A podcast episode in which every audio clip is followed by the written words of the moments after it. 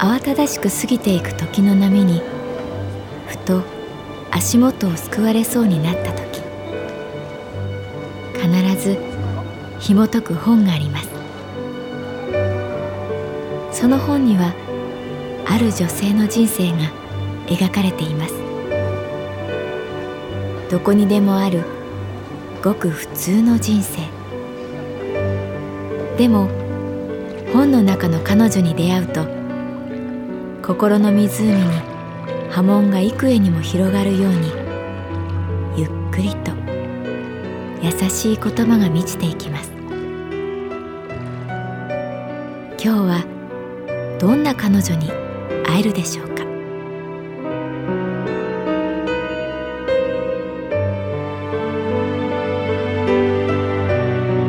サウンドライブラリー、世界に一つだけの本。朗読は私木村多江がお送りいたします。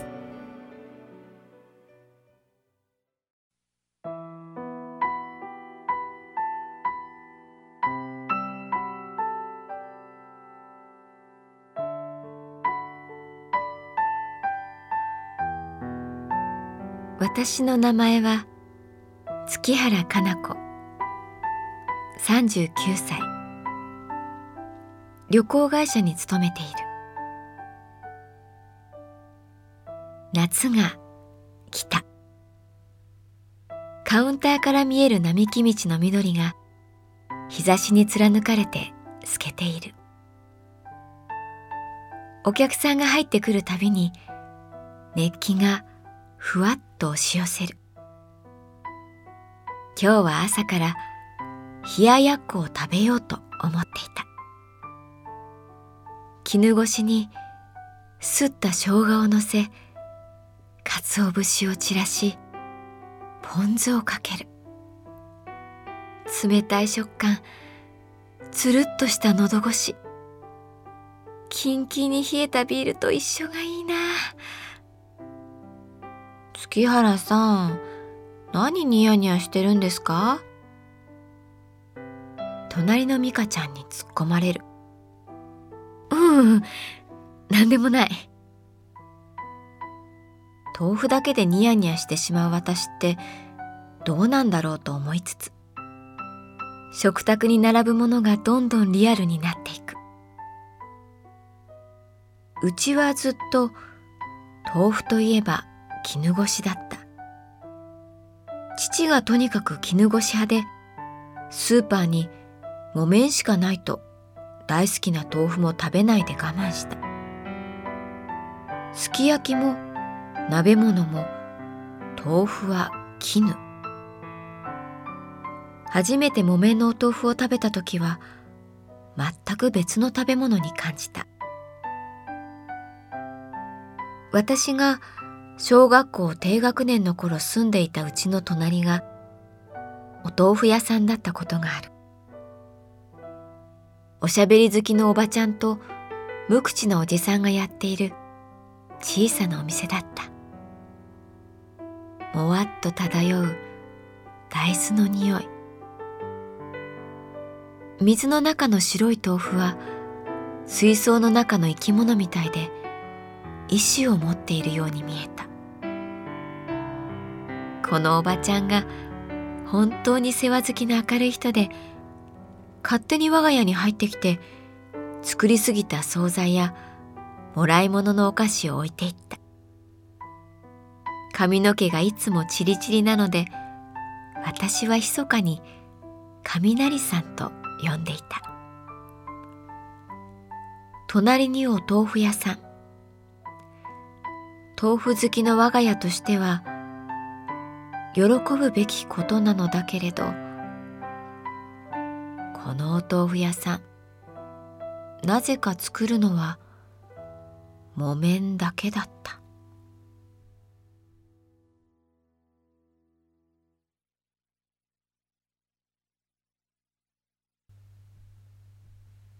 父は警察官で、早番の時は夕食を家族みんなで囲んだ。それは夏の夕暮れ。日暮が泣いていた。通り雨が降った後で、土の匂いと緑の香りがした。捨ててこ姿の父がうちわを持って座る。食卓には母がわざわざ遠くのスーパーで買ってきた絹ごしの冷ややっこ。さあ、これから食べようとした時だった。ガラガラと戸が開き、バタバタと足音が聞こえてくる。あ、雷さんだ、と私は思う。母が、しまった、という顔をする。父は、全く気にも留めず、豆腐にざっくり箸をつける。隣のお豆腐屋さんのおばちゃんは、なんだかきんぴら作りすぎちゃったもんだから、よかったら、とまで言いかけて、ちゃぶ台の上の四角くて白いものを凝視した。あ、と母。ああ、と雷さん。しばらく間があって、じゃあ、これ、ここに置いとくね。じゃあ、お世話様。雷さんは、そう言い残して、帰っていった。母は目を伏せ、父だけが、むしゃむしゃ、豆腐を食べていた。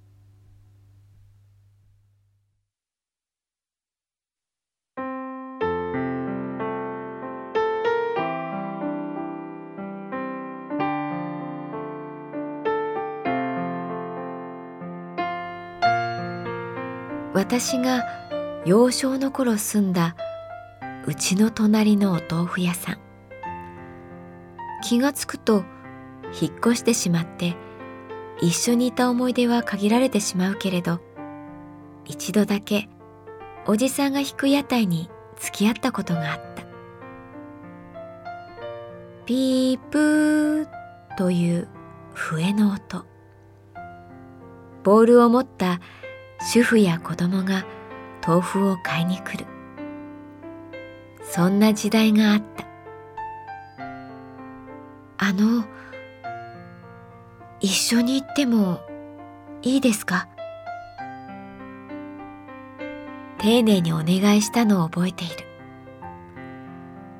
無口なおじさんは、ただうなずいたような気がする。住宅街を回る。ピープー。録音した笛の音が虚しく悲しくあたりに響く。私は屋台を後ろから押す。おじさん、揚げともめんください。そう言って買いに来たのは同じクラスの有光くんだった。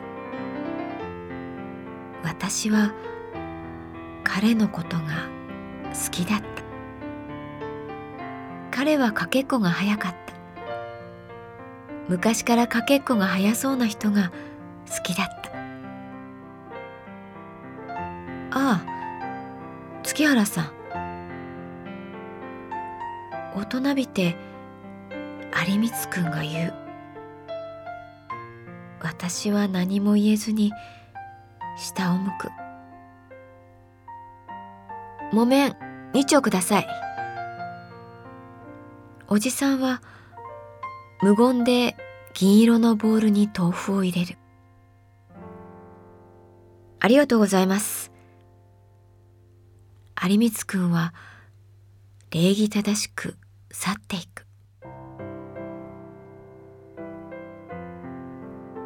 おじさんが「知ってるの？」と聞くので「はい」と答える。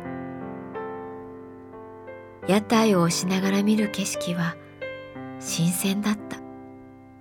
幼心に生活というのを初めて感じたのかもしれない。湯を落とした匂い、夕げの香り、営み、家族。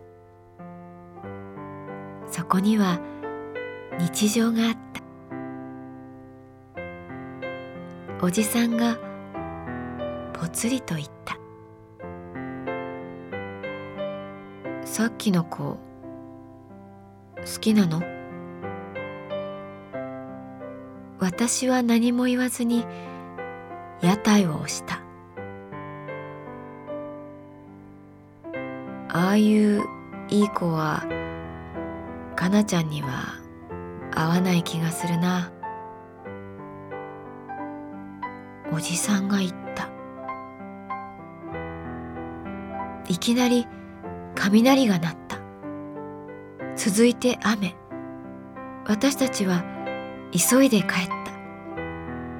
とどろく音と白い豆腐。私は雨に打たれながら、自分にはどんな人が合うんだろうと、どこかワクワクして思った。浮かぶ理想はきっちりした木綿ではなく、すぐに崩れてしまうような絹ごしだった。